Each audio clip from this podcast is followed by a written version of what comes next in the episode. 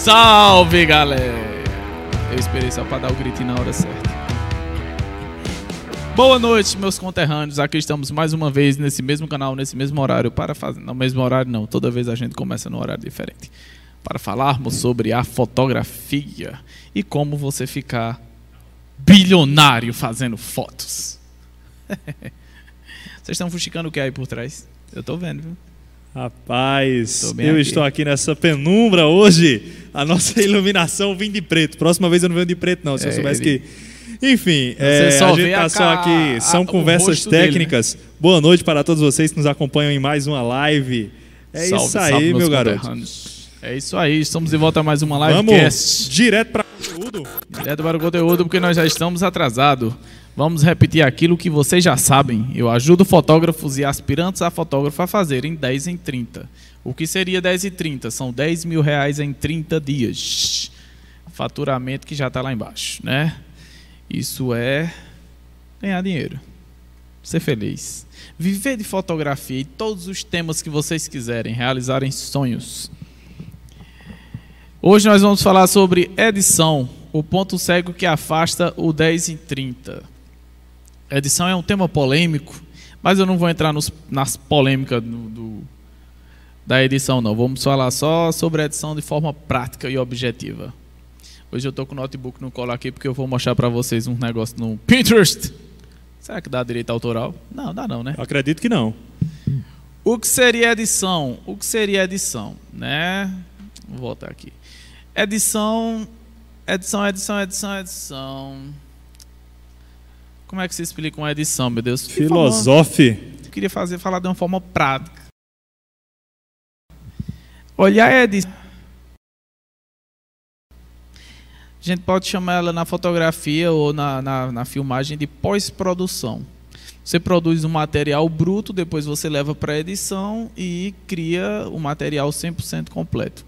Na pós-produção, você pode tirar o que você não quer, acrescentar o que faltou, é, digamos que o fotógrafo ele mentaliza uma coisa e às vezes não pegou aquela coisa, mas na edição dá para fazer aquela coisa. Então, a edição, além disso, para ensaios como, por exemplo, moda, para revista, essas coisas, a gente tem designers ali, né, fazendo as diagramações das imagens, encaixando textos, tal, não sei o que temos, é, em vários casos, tirando pelo, mancha, encurtando cintura, levantando bunda, fazendo essas coisas. Então, tudo isso é edição, né? Temos. O bom é que vocês esquecem de jogar a tela ali. Eu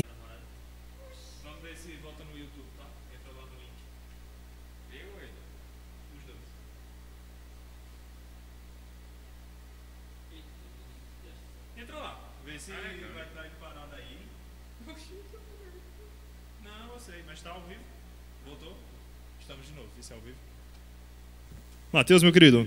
Estamos ao vivo? Estamos ao vivo.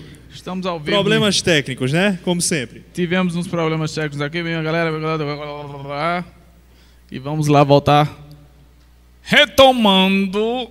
Eu vou voltar um tiquinho. Será que o pessoal pegou, travou em que parte isso aqui? Vamos voltar do. Vamos lá. Edição. O ponto cego que afasta o 10 e 30. Afasta mesmo, viu? Porque o negócio mal feito é horrível.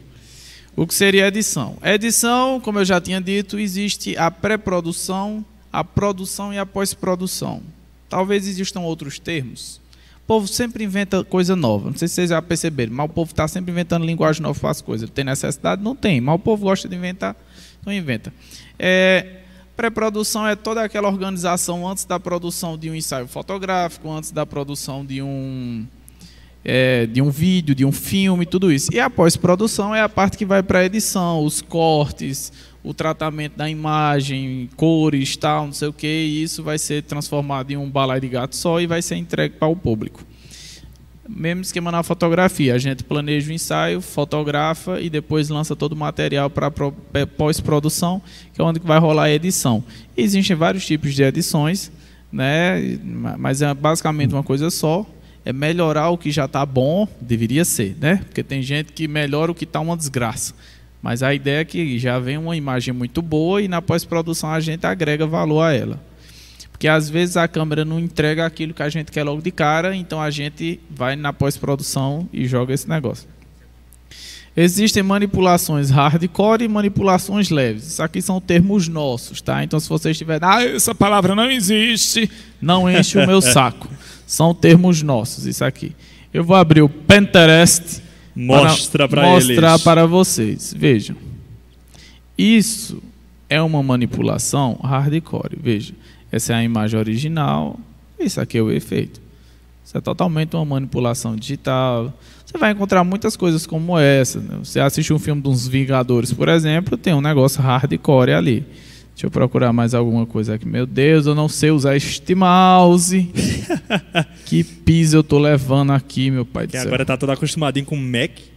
Hum, é... Diga, não tem nada a ver não. É porque esse meu ele é meio realmente. É, é meio duro. É porque também tu usa ele pensando que é uma máquina de datilografar. Vejam só que beleza de foto. Aqui, ó. Uma foto feita em num lugar bem inútil que ficou surreal. Né? Então, assim, isso são edições. Aqui é coisa de quem manja de Photoshop mesmo. Eu não sou um especialista em Photoshop. Aqui eu estou mostrando exemplos para vocês. É nesse notebook aqui que tá minhas fotos, aquelas lá? É nele mesmo. Na área de trabalho, né? Não, eu vou aí ele mostrar onde é que tá. A gente tá ao Material vivo. Material de divulgação, é? Não. Mas é nessas pastas aqui? Deixa eu lhe ajudar aqui. Vá. Se eu for ligar de lá vai ser triste. Vai ser complicado. A ignorância, como dá uma dedada aqui no coitado do notebook. Por isso que o bicho está funcionando direito. Eu acho que essas são, são eu. É, não são essas não. MAT, a minha é MAF. Ele está conversando com a namorada dele ali, ele está emocionado porque nunca namorou na vida. Aí é. Não, é porque Mateus, é porque Mateus, é porque Mateus. Ah, tinha umas ali. Tinha umas aqui em identidade visual teste. É pra quê? Mas serve. É foto minha mesmo. Aqui, ó. Pia. Zé Ruelo. Aqui, deixa eu mostrar para vocês, ó. Aqui nós temos uma manipulação que não é hardcore. São, aqui eu costumo chamar isso de tratamento de imagem. Eu chamo. E para mim isso não chega a ser uma, uma... Cadê o mais desse negócio aqui, meu pai? Aqui. Vejam. Aqui eu faço tratamento de pele. Boa. Porque eu acho que eu mandei. Não é o arquivo original, resumindo. É onde ele está. Mas aqui a gente fez o quê? Tratamento de pele e tratamento de cores. Só isso. Deixa eu procurar mais alguma. Essa daqui também. Só tratamento de pele e tratamento de cores. Lembrem-se que a cor que vocês vão estar tá vendo aí não é a cor real. A gente vai falar sobre isso já já. Que é só, só tratamento de pele e tratamento de cores. Só. E ainda assim muito leve.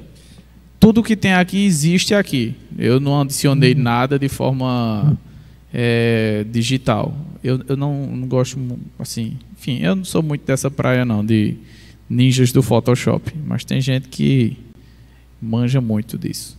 Espera aí que o negócio está atrasado. Vamos lá.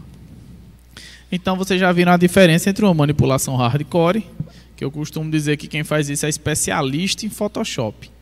É, eu não sou especialista em Photoshop, eu sou fotógrafo. E então minhas manipulações pela estética, minha minha característica como fotógrafo é de uma manipulação leve. Então, é, eu não raramente, na verdade, eu nunca entrei no hardcore. Nunca fui para uma. Quando eu quis criar uma coisa, e, na verdade, isso isso define muito da sua linguagem. Então vejam, quando eu entro para uma coisa mais hardcore, são efeitos práticos que a gente chama. O que são efeitos práticos? Eu faço na hora. Então a pessoa está com aquela maquiagem, não foi no Photoshop. A pessoa está com aquelas unhas postiças, ela está com aquelas coisas. Se tiver uma, alguma coisa pegando fogo, está pegando fogo de verdade. Se tiver, tudo que você vê na imagem realmente está acontecendo. Não é nada que eu acrescentei em Photoshop, nada. Acender vela, não sei o que. Tudo essa. Eu, eu gosto de trabalhar com a produção de arte é, bruta, na, na real, assim, e não na manipulação. Aí você me pergunta qual é mais vantajoso? Eu não sei. Eu, particularmente, gosto de fazer assim. É, tem muitos diretores de cinema que, ah, mesmo com toda a tecnologia e o orçamento que eles têm, eles ainda fazem os efeitos práticos e depois que eles lançam para pós-produção, a galera aumenta o impacto dos efeitos que já aconteceram. Um carro explode, eles aumentam, botam uma coisa a mais ali para ficar com uma sensação que explodiu mais forte, vamos dizer assim. Então, você vê que existe um porquê, né? Na minha visão, eu acredito que os efeitos práticos eles passam mais verdade. Então, você vai perceber em muitos, muitos, muitos filmes que os efeitos práticos agregados com os efeitos especiais eles vão transmitir mais verdade naquilo. É, os efeitos práticos, por exemplo, num filme de luta. John Wick é um bom exemplo. John Wick não tem cena cortada, é muito plano de sequência.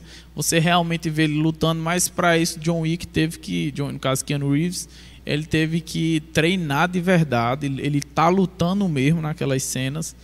Então demanda um pouco mais de esforço, demanda um pouco mais de tempo, mas o realismo das cenas de combate é muito grande, é tanto que foi considerado um dos melhores filmes de ação. Jack Chan sempre preferiu fazer as cenas de combate de verdade. Leva mais tempo para ensaiar, para coreografar, para coreografar, para filmar, leva. Mas quando você entrega, o impacto é muito maior. Então, para mim, efeito prático cria muito mais verdade. Transmite muito mais verdade do que o efeito digital. Mas é uma coisa individual. Essa é a minha linguagem, assim como é a linguagem de Jack Chan, assim como é a linguagem de do diretor de John Wick, eu não lembro qual é, assim como é a linguagem, e inclusive tem filmes que misturam tudo isso muito bem, como por exemplo Matrix. Tem muita mentira, mas todas as cenas de combate foram ensaiadas e o combate acontece de verdade. Ainda que tenha uns efeitos especiais, galera voando, não sei o quê, mas na hora do pau comer, o pau está comendo de verdade. Eles estão lutando. Né? E tem, enfim, é, essa é sempre interessante. Mas na minha visão passa mais verdade, mas é individual. Fotógrafo 10 e 30 cria antes a foto na sua cabeça. Isso eu acredito que tem que ser uma coisa que vocês, se você não tem, exercite. Eu, quando vou fazer alguma coisa, na minha cabeça já está pronto. Ó, já vou dormir com a ideia totalmente pronta. Quando eu vou executar meu trabalho, vou fazer minhas fotos e tal, aquele material já está pronto na minha cabeça. Então eu só vou tentar enquadrar. Às vezes a gente não consegue chegar no que quer, às vezes não, muitas vezes. Então a gente vai tentando chegar no meio termo, onde você tem o que você queria, com o que a pessoa pode oferecer ali, você junta tudo aquilo e faz a entrega. Sabe? E às vezes a gente recorre a vários recursos. Quando a gente não está conseguindo chegar no met pela metodologia que você está indo, você usa outra metodologia. Não, vou focar mais em luz porque nesse caso a direção não está funcionando tão bem. Vou focar mais na, no tipo de iluminação, tal, não sei o que. É um detalhe interessante. Na pós-produção você pode ver a imagem já, você faz a foto e diz: não ficou do jeito que eu queria, mas na pós-produção eu consigo trazer mais essa questão da, da narrativa que você quer passar. Eu, eu particularmente prefiro entender mais de lentes do que de efeitos no Photoshop. Eu, eu. Isso é uma coisa muito individual. Por isso que essa aula sobre edição é mais um essa live, né, sobre edição, ela vai estar tá trazendo para vocês mais uma visão de forma geral. Então, já que eu sou um fotógrafo que não mexo muito com edição, eu não tenho muito amor por edição, então vocês vão estar tá vendo uma pessoa mostrando os dois lados, porque eu tive que estudar o Photoshop também, assim como Lightroom, cores e blá, mas eu prefiro usar tudo prático, de forma prática, né? os efeitos práticos, vamos dizer assim. Que é o que está acontecendo de fato, configurar a iluminação, configurar tudo e entregar a imagem quase pronta, e depois é que eu lanço aquilo é, para pós-produção. É tanto que muitos fotógrafos eles fazem as fotos e primeiro fazem uma pré-seleção, depois passam por um, uma edição bem leve para mandar para o cliente, para poder o cliente escolher as fotos. Eu não faço isso, porque eu já deixo tudo setado ou configurado, ou a imagem ela já sai tão bonita, mas não seria é bonita mesmo. Mas a imagem ela já, sai praticamente pronta. Então o que eu tinha de mexer já está entregue. Quando a, o cliente sempre, aí eu não tenho esse estresse assim, né, de mexer. Por quê? Porque eu não tenho saco. Então basicamente eu já mexo já faço a foto meio que pronta e depois eu vou lançar na pós-produção só para melhorar o que já está evidente na foto. A minha linguagem ela já vai emplacada. Depois eu só intensifico aquilo que eu estou fazendo, aquilo que eu comecei a fazer. Então é importante que você, é, a, importante que a gente já tenha a imagem pronta na cabeça. E eu prefiro entender mais de lentes do que de efeitos no Photoshop, porque eu gosto de efeitos práticos. Então eu realmente fico o tempo todo trocando de lente. Cada vez que eu vou é, fazer um efeito diferente, eu uso outro tipo de lente, eu uso outro tipo de iluminação, eu mudo o difusor, mudo a lâmpada, mudo o flash, mudo tudo isso. Eu fico sempre mudando. Então automaticamente eu me adaptei, me identifiquei e entendi muito mais a parte palpável, vamos dizer assim, que é o equipamento em si, do que a, a parte digital. Mas ainda assim, a gente precisa entender a parte digital. Eu diria que a gente tem que entender tudo. Mas é, a gente tem que entender tudo, mas tem uma questão interessante. É, a gente pode ser bom em muita coisa. Quem é bom em muita coisa não é especialista em nada. Então eu decidi ser especialista em alguma coisa e bom em outras coisas. Então, eu não sou o ninja do Photoshop, mas eu estou me especializando só em fotografia. Porque quem é muito, muito, muito top no Photoshop, ele é um especialista de foto, design, pode ser um design gráfico, por exemplo. Ainda assim, dentro do design tem muitas áreas. Então, o cara que mexe só com Photoshop, ele é um cara tipo ultra. É a galera que faz absolutamente qualquer coisa com Photoshop. Então, todos os posters de filme que vocês estão vendo é alguém especialista naquilo. É um trabalho muito minucioso, é, é, é dolorido, é demorado pra caramba aquilo. Para fazer edições, você não precisa ser um especialista em Photoshop. Eu sou uma prova viva disso, eu não sou especialista em Photoshop. Sempre que eu aprendo uma técnica nova no Photoshop é quando eu quero alcançar, alcançar determinado resultado em uma imagem. Aí eu quero aprender, tipo, eu disse, pô, que legal isso aqui. Eu acho que eu queria fazer alguma coisa mais ou menos assim. Aí eu vou lá no YouTube e coloco como fazer isso, isso, isso, aquilo, outro. Geralmente no YouTube é umas coisas bem assim, restrita, porque o pessoal é, fazem muitos. Eu não sei explicar. É, eu não sei porque é muito restrito. Mas assim, geralmente eles são restritos. Mas como eu já tenho uma familiaridade com Photoshop, até por minha formação, aí assim, mesmo que eles falem 3, 4, 5 minutos, coisa que é muita informação, eu consigo entender, absorver o máximo que eu consigo. Aí eu pego aquele bizu e vou tentando aplicar na, no, no Photoshop. Caso eu não. Talvez tenha até mais para frente aqui. Caso eu não consiga, eu não saiba fazer aquilo que eu estou fazendo, é, aquilo que eu quero fazer, eu mando aquela referência para um amigo meu que manja muito de Photoshop ele me diz como é mais ou menos que faz aquilo. Às vezes ele grava um vídeo, às vezes ele faz para mim, eu faço um processo de engenharia reversa, entendo e aprendo como é que faz. Estava até conversando sobre isso com um amigo meu domingo passado, quando a gente saiu na, na igreja. A gente estava conversando, a gente dizendo, tipo, pô, por que é que eu tenho que passar por todo o processo, todo aquele desgaste, aquela demora, perder tempo quando tem uma pessoa que já resolveu o problema e vai me mostrar o problema resolvido? Né? Então, assim, eu posso aprender já a coisa resolvida. Eu posso aprender a coisa resolvida e se eu for, se vocês forem como eu que quer entender cada detalhe do processo, então eu faço o processo de engenharia reversa. Eu pego fotos brutas e vou tentando fazer aquele efeito, criar aquele efeito em todas as fotos. Aí eu levo menos tempo do que a outra pessoa levou, mas ainda assim consigo absorver. Né? É aquela história, não precisa reinventar a roda, alguém já inventou. Se você quiser, aprimore a roda. É... Vamos lá. Porque aprender edição é uma oportunidade para o fotógrafo que busca o 10 em 30? Porque, vou repetir até o que eu disse a Felipe Ligação. Porque, primeiro, nós vivemos no Brasil, Segundo, nós vivemos no Brasil. Terceiro, nós vivemos no Brasil. No quarto, nós vivemos no Brasil. No quinto, nós vivemos no Brasil. No sexto caso, nós vivemos no Brasil. Sétimo, até o décimo, até o infinito e além. Nós somos brasileiros. Felizmente, porque eu amo minha pátria. Infelizmente, porque o Brasil é uma desgraça nesse sentido. Né? É, economicamente falando. É, um, é horrível. A gente vive o resto. Só não vive pior do que outros que estão pior ainda. Mas, por que eu estou dizendo isso? Porque Carros que são 38 mil dólares nos Estados Unidos, aqui custam 500 mil reais.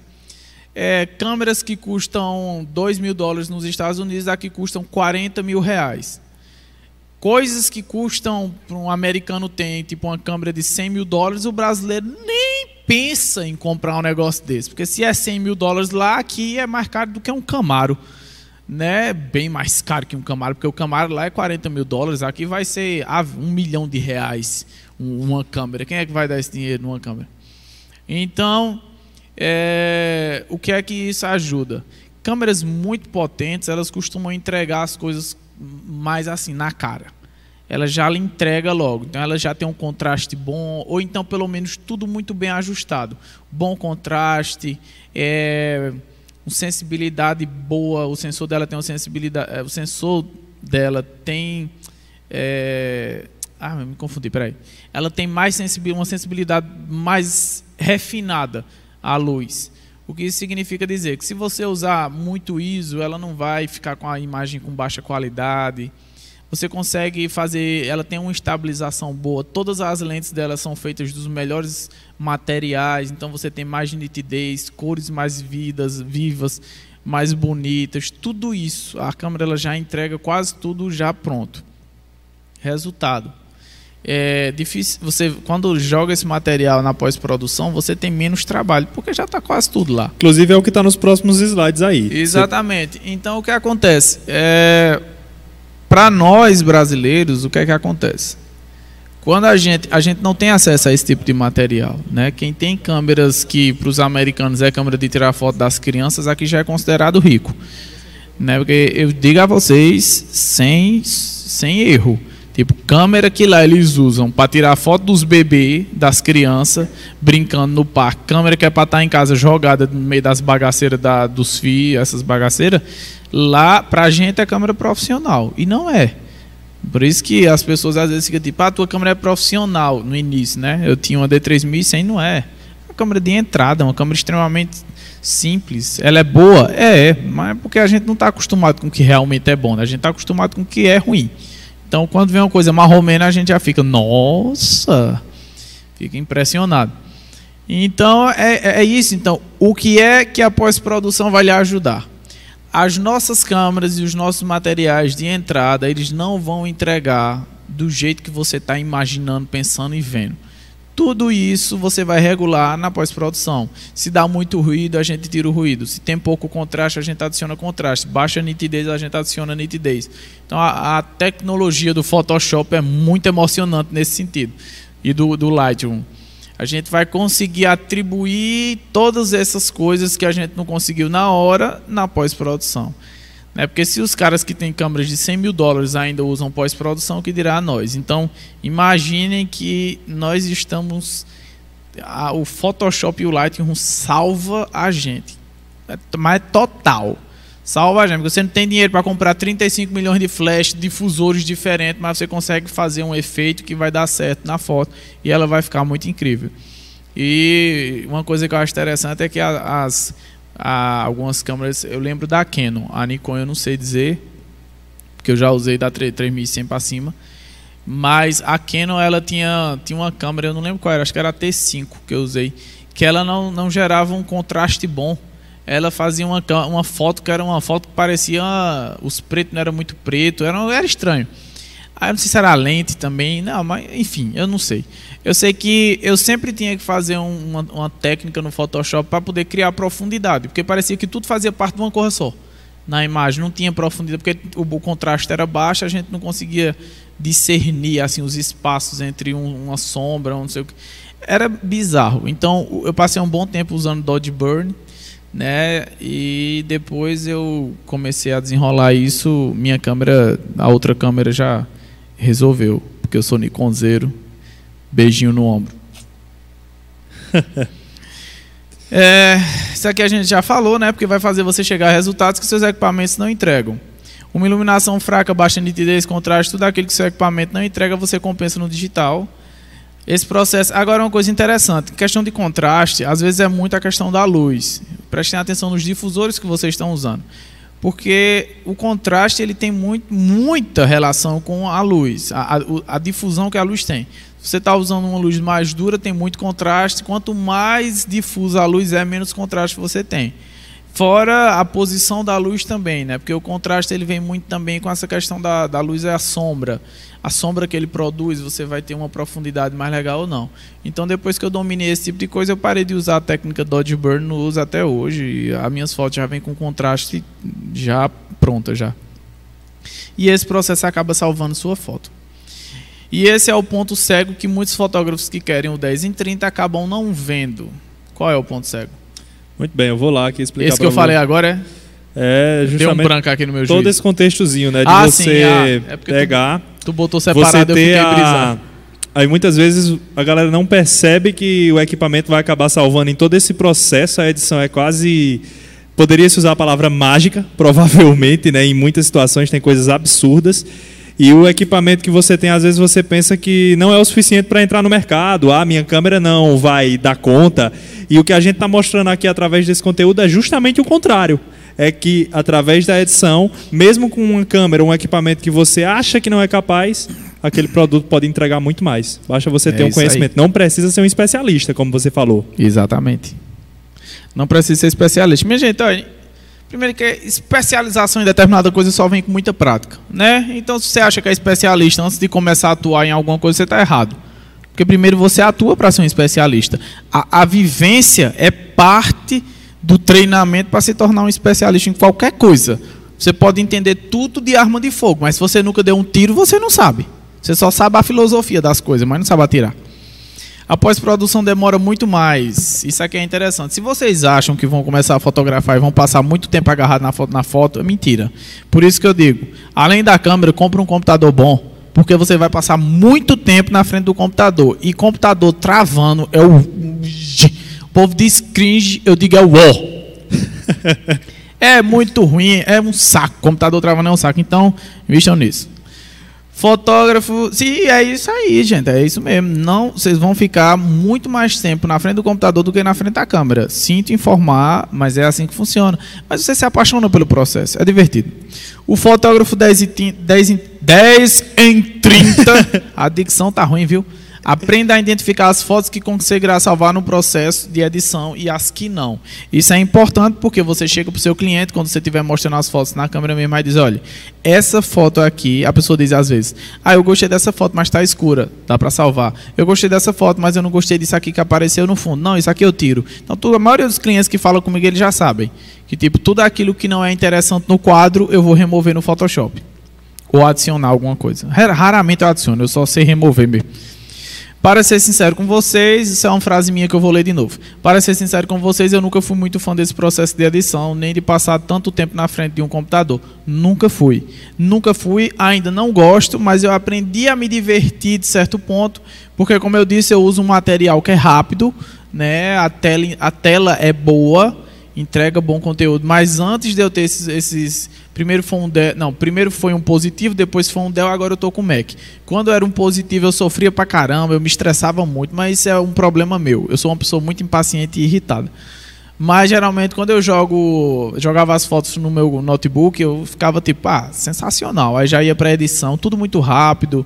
E agora no Mac é mais rápido ainda, e é porque o meu era um Core i7. E mesmo assim é mais rápido. Sim, fica a dica. É, a, a Apple está lançando a linha de processadores deles, que é um processador integrado. Então, se vocês forem comprar MacBook, comprem MacBook com processador M1. Não procurem mais MacBooks com processador Intel, porque ela vai deixar de usar Intel. Ela está deixando de usar Intel. É, o, o, se não me engano, o M1 é lançamento, foi lançado em 2020. Esse processador é um monstro supremo. Os Intel não, eles já estão deixando de usar, então eles estão usando só esse processador M1 e daqui a um tempo só vai ter isso. Uma amiga minha tinha um MacBook Pro 2019, Core alguma coisa. Ela vendeu dela para comprar o 2020. Novíssimo dela, ela só vendeu porque ela queria o processador M1. O M1 é mais rápido, então para a gente que trabalha com fotografia, vídeo, a gente precisa de agilidade no processo. Então um computador bom é isso aí. Então, eu nunca fui muito fã né, de processo, por quê? Por causa de. Porque, porque é chato. Eu gosto de criar, eu gosto de estar em campo, eu gosto de estar jogando no mato, eu gosto de estar fazendo a foto, interagindo com pessoas, conversando com pessoas. Esse é Matheus. Esse é Matheus. Matheus gosta de brincar, conversar, trocar ideia, ouvir música, não sei o que, com as pessoas. E tem gente que gosta de ficar sentado numa sala de computador mexendo só nisso. Conheço amigos meus designers que a vida dele é estar no quarto, lá no escritório, tratando foto, só sai quando quer. Né? Ganha dinheiro lá no quarto sem fazer nada. Sem fazer nada, tô brincando, viu, gente? Pelo amor de Deus. Trabalhando pra caramba, né? Porque designer trabalha pra caramba, é muita dor de cabeça. Mas eu digo assim, tipo, só lá no quarto, tranquilo, ouvindo uma musiquinha tal, não sei o que, daqui a pouco vai, vai dar um rolê no mundo. E é isso, né? Inclusive um abraço para Isa, minha parceira aqui de Arco Verde, que é uma designer incrível. Eu gosto muito dela. E ela é super estilosa, bicho. Eu disse ela que ela podia ser blogueira de moda. E um abraço pro maridão dela também, né? Brother. Só Vamos lá. Abraço. Dúvidas que podem surgir na hora da edição. Dúvidas que podem surgir, eu acho que está pontuado aqui, né? Exatamente. Aqui. Qual programa usar? Olhem, vejam só. A Adobe é a rainha do negócio. E a Adobe lançou um pacote para fotógrafos que inclui Photoshop e Lightroom. Então existe um motivo para isso acontecer. A empresa entendeu que os fotógrafos do mundo inteiro usam mais o Photoshop e o Lightroom. E eu, para ser sincero, nunca vi ninguém usando outro programa. Fotógrafo profissional eu nunca vi não. Então, é, qual programa usar? Você escolhe. O Photoshop e o Lightroom vai dar no mesmo, porque já faz um bom tempo que o Photoshop está aceitando o Camera Raw, que é o formato de arquivo bruto das câmeras profissionais, que quando você joga dentro dele você pode mexer em tudo que você quiser. Né? Antes o Photoshop não fazia isso, então era meio que obrigatório você fazer no Lightroom para depois jogar para o Photoshop. Hoje o Photoshop já tem esse plugin e você consegue fazer toda a edição completa, desde o tratamento de cores, tal, não sei o que lá, até as edições de manipulação, edição de pele, remover coisas, não sei o que lá, tudo dentro do Photoshop. Eu sigo o processo padrão ainda que eu aprendi. Lightroom, depois Photoshop. Mas isso é muito individual, cada pessoa. Mas é Lightroom, Photoshop, Photoshop, Lightroom, são os programas. Não tem o e o YouTube tá cheio de tutorial de como fazer as coisas no Photoshop e no Lightroom. Qual programa usar? Esse aqui, que eu já falei. É só as logos. Na dúvida, esse é a logo deles. Se vocês não souberem encontrar esse aqui, PSLR. Dica que eu dou. Se você tiver condições de pagar o programa mensal, comprar né, o pacote anual e dividir, porque você fica pagando todo mês, compre que é delícia. É muito bom. Em questão de uma, duas semanas mais ou menos, o meu já atualizou quatro vezes. Se você tem um programa craqueado, ele não vai atualizar. Né? Eu usei por muitos anos o programa craqueado, mas no momento que eu tive, na verdade, um amigo meu foi que deu um tapa na minha cara, chegou para mim e disse: "Meu irmão, tu já tem condições de pagar, por que tu não paga?" Eu disse: "Não, é porque tá craqueado". Aí eu usei no dele pago, eu fiquei assim, besta. É outro nível, funciona tudo com mais fluidez está sempre atualizando, corrigindo bugs, erros e tudo. Então, assim, se puder, comprem. Vocês não vão ter raiva. Escutem o que eu estou dizendo. Eu passei minha vida inteira usando o programa craqueado. Mas o danado do Photoshop e do Lightroom é sensacional. A Adobe dá um suporte incrível. É, e qualquer reclamação, ele, você pode mandar mensagem para eles. Como chegar em determinadas paletas, tons e cores nas fotos? Ah, isso aqui é para eu falar sobre, né? Como chegar em determinadas paletas, tons e cores nas fotos. Você quer que eu lembre mais ou menos qual Lembra foi o... aí, vai, que eu me esqueci. Vamos lá. É, acontece. Nesse momento aí da nossa conversa, a gente falava sobre o seguinte. Tu falou que no início tu não sabia muito mexer no Photoshop. E aí tu entrou em contato com um amigo teu e tu pediu para esse teu amigo tentar chegar a uma paleta de cores, eu não me lembro se era do pôster de um filme, de alguma, de alguma coisa que estava servindo como inspiração ah, para tu. Lembrei, Lembrou? lembrei, lembrei. E aí foi aonde foi a tua primeira experiência para descobrir como chegar em uma ah, certa. Ah, sim, é, lembrei. Consegue? Lembrei, lembrei, aí? lembrei. Então tá de volta com lembrei. você. É porque eu, a, a, frase aqui ficou meio viajada no meu juízo. Mas é porque foi, foi, aconteceu o seguinte. É, Existem, por exemplo, cada paletazinha do Photoshop, você tem lá laranja, vermelho, azul, pronto, tem esses negócios. O que é que acontece? É, é como se você tivesse de fato misturando cores. Você pega um pote de tinta, despeja um pouquinho de tinta, despeja outra tinta, despeja outra tinta e você vai chegando nesse negócio. Existe essa mistura de forma digital no Photoshop. Ela acontece. Não é só chegar tipo, ah, é azul, vou pegar o azul e jogar a paleta de azul para outra cor que vai mudar. Não, não. Às vezes até acontece. Se o azul for muito isolado, pode ser que aconteça isso. Mas se você quiser realmente chegar em certas tonalidades, você vai ter que mexer em muitas coisas. É, mas muitas coisas. Tipo uma foto que você diz, ah, é só jogar um verdezinho aqui. Não, ali você vai olhar na configuração da foto, tem coisa pra caramba, todas as paletas estão mexidas. O que foi que aconteceu? Tem um amigo meu que ele é um ninja supremo do Photoshop, eu não sou. né? Já canso de dizer isso. E eu mandei mensagem para ele. Eu disse: Ó, Lucas, é Lucas, Lucas Eurico. Top, Lucas Eurico, o nome do Instagram dele também. Se quiser ir lá, dá um sucesso, manda um disco, foi eu que mandei, é nós. Aí, Lucas, ele. Eu disse, ó, oh, Lucas, eu não tô. Eu vi uma foto de Everton Rosa, achei a foto linda pra caramba, assim, assim sensacional. Eu, foi duas vezes que isso aconteceu. Que eu me lembre. Foi uma de, de Lucas, ou oh, de Everton Rosa e uma foto de é, Luiz Klaus, Klaus, Klaus, uma coisa assim. Aí ele tem uma paleta amarela muito gostosa, Luiz Klaus, Klaus, Luiz. Eu não sei o outro. Luiz. Nome. É, Luiz. Luiz. Ele tem uma paleta alaranjada muito gostosa, muito gostosa, que nem fica um laranja que o povo fica parecendo os Simpsons, nem fica.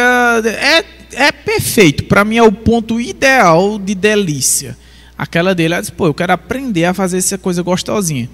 Aí eu não sabia, não estava conseguindo chegar. Aí eu falei com o Lucas. Eu disse, Lucas, olha, vê as fotos desse cara tal, não sei o que. Ele disse, beleza. Disse, tu consegue? Ele disse, vou tentar. 40 minutos ele fez. É como eu estou dizendo, o cara quando é bom em Photoshop, o cara é bom. Em 40 minutos ele montou aquele negócio em chamada de vídeo comigo. Aí ele montou, ele mandou para mim, ó, vê se é mais ou menos isso. Eu disse, é exatamente isso. É o que foi que eu fiz, engenharia reversa. Eu fui revendo paleta por paleta, subindo e descendo uma por uma, cada uma, cada uma e vendo o que elas alteravam. Depois eu aprendi a fazer. A mesma coisa foi com a fotografia de Everton Rosa. Ele usava um tom azul esverdeado, coisa mais linda do mundo.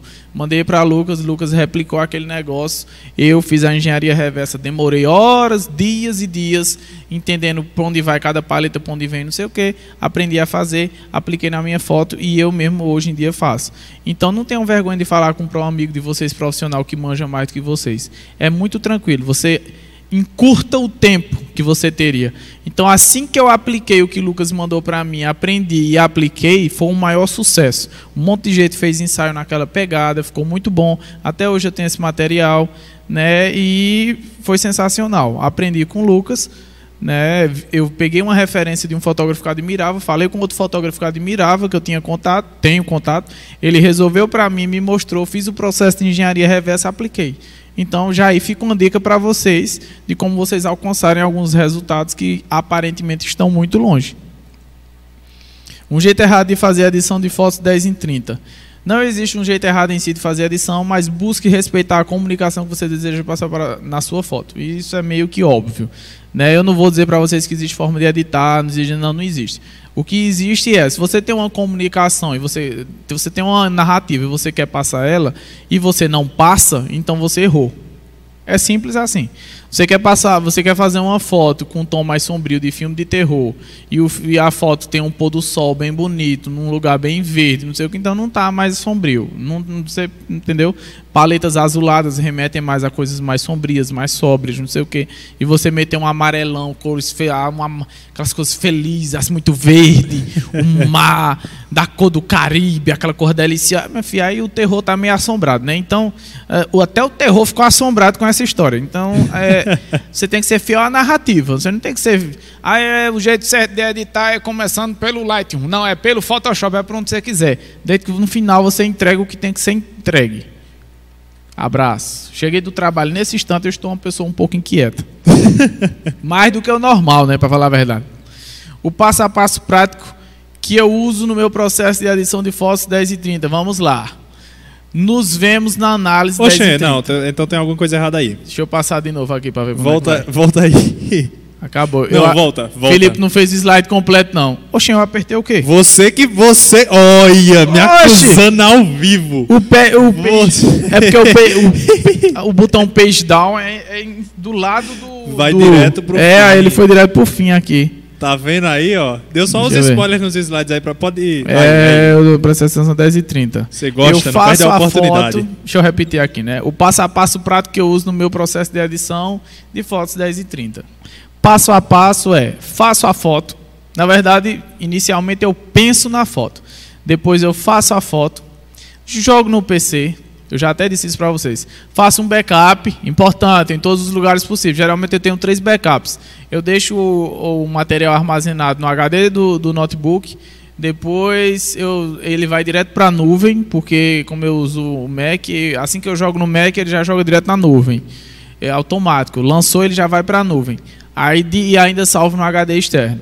Aí eu deixo, eu faço esses três backups. Eu não acho que seja mais necessário mais que isso, mas é, é muito individual. É, e tal. Abro o programa de edição e começa a festa. Padroniza as cores das fotos, esse é meu processo, né? É, que eu acho extremamente importante. Se você está fazendo um ensaio que a narrativa é determinada narrativa, é muito pouco provável que você vá quebrar a paleta de cores. Então eu sempre uso, eu estabeleço a paleta de cores e vou até o final. São 30 fotos, vão ser 30 fotos com a mesma paleta de cores. Só muda a direção do modelo, direção de luz, essas coisas. Mas acontece de no ensaio você quebrar totalmente o padrão de cores que você ia fazer e usar outro. Né? Isso é totalmente normal, minha gente. Então, assim, é, a ideia é que pelo menos se um conjunto de cinco fotos são desse jeito, mas cinco fotos são de outro jeito, cinco fotos, essas cinco fotos têm que estar totalmente fiéis. Porque imagine o cliente pegando essas cinco fotos e passando de uma vez assim no celular, deslizando a tela do celular. Aí uma está mais de um jeito, outra está mais de um outro, a outra está mais do outro, sendo que as cinco eram para ser a mesma coisa. Então isso é muito importante. É, parto para a edição prática, que não é edição prática, é edição como qualquer outra. Felipe esqueceu de tirar o prático daqui. Parto para a edição, seria a edição já iniciou, né? O processo de tratamento de imagem, ela começa, para mim ela começa no Lightroom. O que acontece é que no Photoshop, no Photoshop eu finalizo, que seria o quê? Limpeza de pele, sujeira de ambiente, eu sempre é, é, não passa disso. É limpeza de pele, frizz de cabelo que eu tiro, limpeza de ambiente, coisa que não me interessa, que está lá que está tirando o foco da, da modelo, do modelo do casal, seja lá o que for. Eu costumo fazer tudo isso é, deixar a foto limpinha, principalmente porque eu sou muito minimalista, eu me dedico muito às pessoas e não ao que tem perto. Eu sou uma pessoa muito assim, tipo, eu perco o foco muito rápido, então eu me dedico muito a uma coisa pontual. Eu não gosto de muita coisa não, a me deixar agoniado. Muita, eu, eu gosto de pouca coisa, pouca coisa, pouca coisa. E envio a foto para o cliente. É, é isso que eu faço. Observação. Procuro regular a luminosidade e intensidade do seu monitor. Ah, isso aqui eu tenho que falar muito bem. Eu sempre via minhas fotos na TV antes de enviar para os clientes, eu botar todos os pontos para eu ver logo. Tem um monitor bom para visualização. Pronto, é isso aqui. Então vejam só. Procure regular a luminosidade e a intensidade do seu monitor. Por quê? Eu sempre trato minhas fotos com o monitor no brilho máximo. Porque aí não tem erro. Porque, pensem, quando você vai imprimir uma foto, a foto ela está como? Não tem como regular a luz. Então, meu método de análise é sempre um. É a foto impressa. É sempre o que eu penso. Não sei se isso é cabeça de designer, não sei. Mas a gente, como designer, a gente sempre pensa na foto impressa, no material impresso, no documento impresso, em tudo que a gente estiver criando impresso. Então a gente tem como base a, a, a, todo aquele conteúdo impresso e não digital. Porque no digital, se a TV é Samsung, já muda. De uma Samsung com LG já muda, Dell já muda. Então vai mudando. Telas de celular, meu Deus do céu, tela de celular é o que mais muda. Muda o tempo todo. Então, tipo, uma tela é mais azul, uma tela é mais amarela, uma tela é mais verde, então tem tudo isso. Né? Você vai ver pouca variação de cores em monitores e telas de celulares top de linha. Você tem um iPhone, é, você tem um LG, eu não sei quais são os nomes, porque eu já não sei mais nada. Você tem tipo Samsung top de linha, LG top de linha, então os, as telas vão ser os melhores do mercado. Então a variação vai ser menor. Mas como a maioria tem celulares variados e não são os tops de linha, então você vai ter muita variação de cor. Nunca se baseie por isso. Se alguém ligar para você e dizer, ah, a foto está muito amarelada, se é aí onde vai entrar a importância de outra coisa. Eu já falei da luminosidade e intensidade do monitor. Por quê? Porque eu penso na foto impressa. Então eu vejo no monitor no brilho máximo para ver se eu não estou exagerando nada. Eu me, eu me baseio nisso porque eu penso na foto impressa. E a questão é, que eu falei agora sobre a questão de telas de celular, ah, ficou meio amarelado. Aí você diz, pode ser sua tela. Por que você pode dizer isso? Você só pode dizer isso se você tiver um monitor top. Você pode, olha, você pode investir num monte de coisa, mas tem uma coisa que você tem que investir é num monitor bom. Você tem que ter. Se você, sei lá, você tem um MacBook, já está filé demais. A, a, tela é incrível. Se você tem um Dell, agora veja, a Dell varia. Tem que ser Dell Full HD com placa dedicada. Aí esse Dell vai lhe entregar uma tela, é a tela top deles. Os monitores da Dell são muito sensacional. Deve ter algumas outras marcas que fabricam monitores incríveis, tem. Mas o que eu, eu indico o da Apple e o da Dell, porque o da Apple e o da Dell, eles vão entregar cores mais fiéis. Se você pegar um computador a ah, cores, não sei o que lá, não sei o que lá, um Mac, computador gamer, não sei o que, você vai ter que regular a tela. Porque a intenção dele não é entregar, entregar cores reais, é entregar cores muito vívidas para você ter uma experiência mais emocionante quando você está jogando. É muito brilho, muita cor, muito não sei o quê. E quando você está tratando foto, não é esse o objetivo. Quando você está tratando foto, tratando foto, você tem que lidar com as cores reais. Imagine você fazer um editorial de moda e você está vendo um vermelho, muito vermelho, aí você diminui o vermelho, para comparar com a peça da roupa que está na sua mão. Por isso que eu prefiro comparar com coisas impressas. Porque a peça de roupa está na sua mão. Aí você está vendo na foto que está muito vermelha, você diminui o vermelho quando você olha, pronto, agora está igual. Aí quando a foto vai para o celular do cliente, ou sei lá, para o computador do cliente, aí ele vai dizer, oxe, o teu, tá, tá quase cinza aqui o, o vermelho da minha roupa, não é dessa cor não, aí manda de volta para tu tratar. Imagina a agonia que não vai ser na tua vida. Então, o monitor tem que ser bom. Você pode ter um computador tipo, sei lá, compra um notebook Dell Core i7 cheio de frescura, placa de vídeo, não sei o que, mas o monitor não é HD, é só HD ou é. Porque não tem menos, né? No caso, eu acho que não tem mais. Mas aí é HD, aí a imagem é opaca, meio azulada. Você pega um HDMI, compra um monitor que preste, conecta nele e seja feliz. Eu sempre. A base que você tem que buscar para suas fotos serem 10 em 30 é como se aquela foto fosse ser impressa. É o que eu já disse. A prática e a agilidade do processo da pós-produção vão vindo com o tempo, com quantas vezes você faz e executa aquela tarefa. Mais rápido você estará na entrega e edição do rumo sonoro. Como eu já disse também. É. Leia que esse finalzinho você sabe que tem a frase que eu gosto. Não, é porque eu já falei disso. A ah, prática, sim, sim, sim. Né, sim, a, então, assim, a prática não tem como você dizer que é um especialista sem meter a cara. Você tem que participar do todo o processo, uhum. né? Essa participação, essa, esse envolvimento, esse tudo isso que você faz no processo da fotografia é o que torna você um fotógrafo 10 em 30. É o que eu estou dizendo. Não tem como você ser um especialista em armas sem atirar. Você, ah, eu conheço toda a história da plataforma 1911, não sei o quê. Aí quando chega no clube de tiro, a pessoa pergunta: "Já atirou?" Não. Se viu de que é tua teoria todinha? Tu só sabe a história da arma, o tipo de munição, mas tu não sabe atirar. Entendeu? Já tem um cara que não sabe quase nada de teoria, mas pega um, um calibre 380 que é desse tamanho e mata um monte de gente. Por quê? Porque sabe, manja, tem, a, tem o, o tátil, entendeu? Tem um tato do negócio. E aí a fotografia é isso. Ah, eu filosofo, eu estudo muito de cores. Eu entendo que as luzes transmitem raios. Aí na hora de fazer uma foto, forma uma foto bosta. Essa é a diferença, a diferença do fotógrafo 10 e 30. Ele tem que meter a cara. Vou repetir pro resto da minha vida. Enquanto eu ainda estiver fazendo live aqui com vocês, com o Felipe, tentando ensinar vocês alguma coisa, eu vou repetir. Tem que saber, tem que meter a cara, tem que ir tem que fotografar. Fotografia se aprende fotografando. Quem vive de teoria é livro, que se vende sozinho. Se vende sozinho não, ainda tem que fazer o marketing. Mas é o livro. Você vê o que está escrito lá, você vai para o campo e joga aquele negócio na prática. Eu não sou cientista nem pesquisador de universidade para estar tá vivendo só de artigo.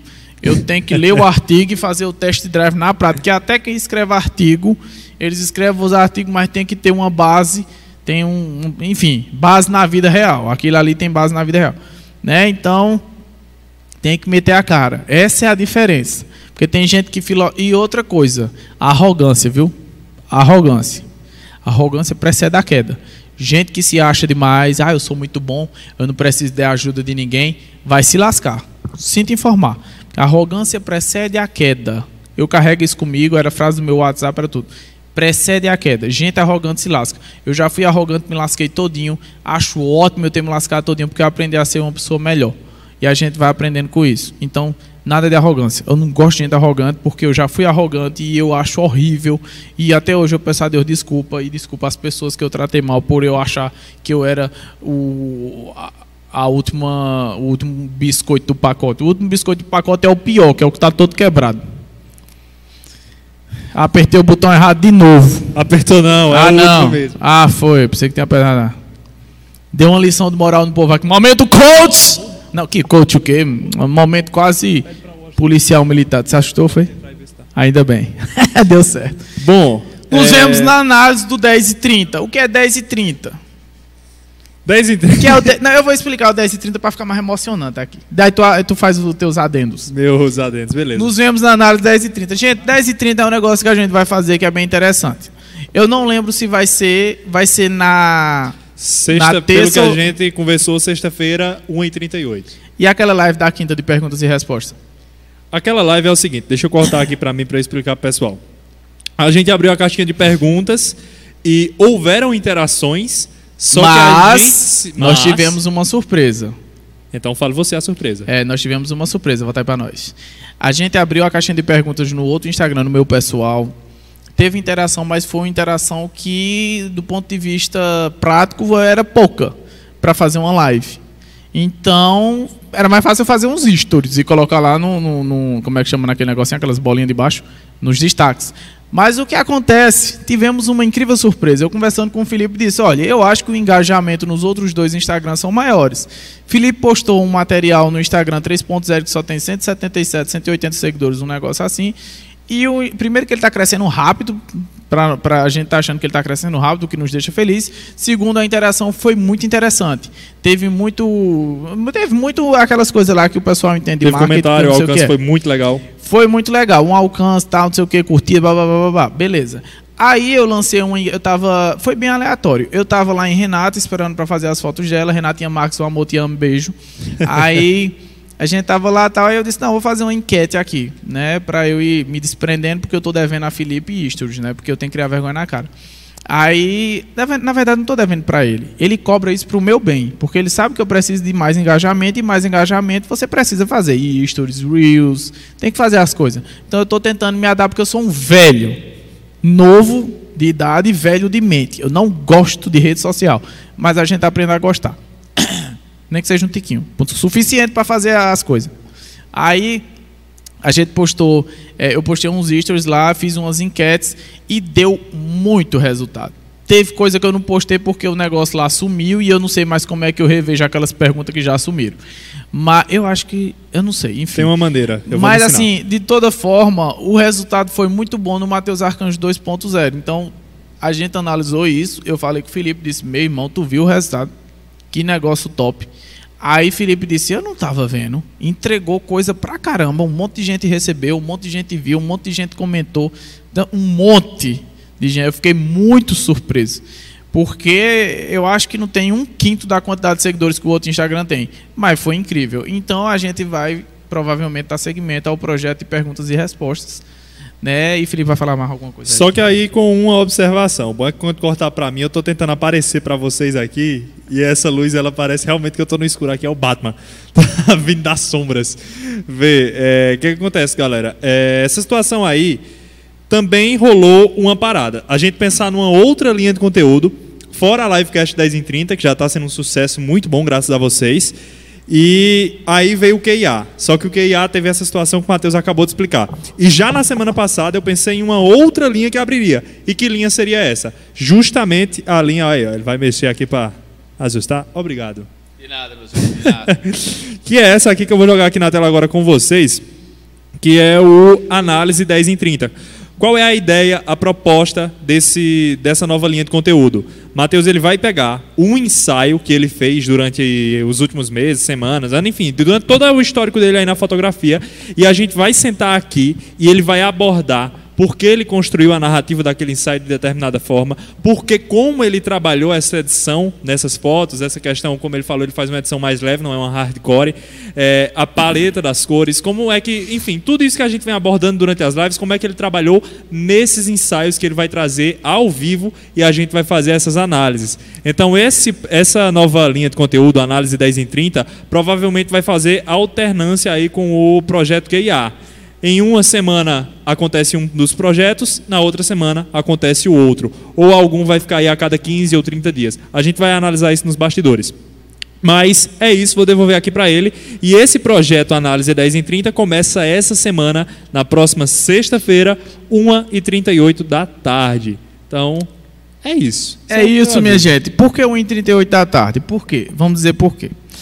1h38 da tarde, o povo está almoçando. Eu só almoço. Tô mais escuro aqui, mas é besteira. Deixa assim mesmo. Eu só almoço é, assistindo vídeo. Então eu só começo a almoçar depois que eu escolhi um podcast. E eu já percebi que já, isso virou meme. Todo mundo tem um rolê parecido. Até meu pai, que não mexe muito. Ele assiste, bota um vídeo de carro, de não sei o que então, assim, eu sempre procuro alguma coisa para assistir enquanto estou almoçando, sempre estou ouvindo alguma coisa. Então, por que a gente pensou em fazer a live nesse horário? Por mais que muita gente pense, ah, é melhor à noite, mas à noite vocês têm muita coisa que tira vocês do foco. Vocês estão mexendo no celular, mas ao mesmo tempo está arrumando alguma coisa, está organizando o quê? Está organizando o quarto, tô não sei o quê, estou respondendo não sei quem, estou respondendo o crush, estou respondendo não sei o que lá. Aí fica aquele entra e sai do Instagram. Já de uma hora, não, a pessoa sentou para almoçar, geralmente ela quer paz no máximo ouvir alguma coisa, pelo menos é comigo. No máximo eu quero ouvir um podcast.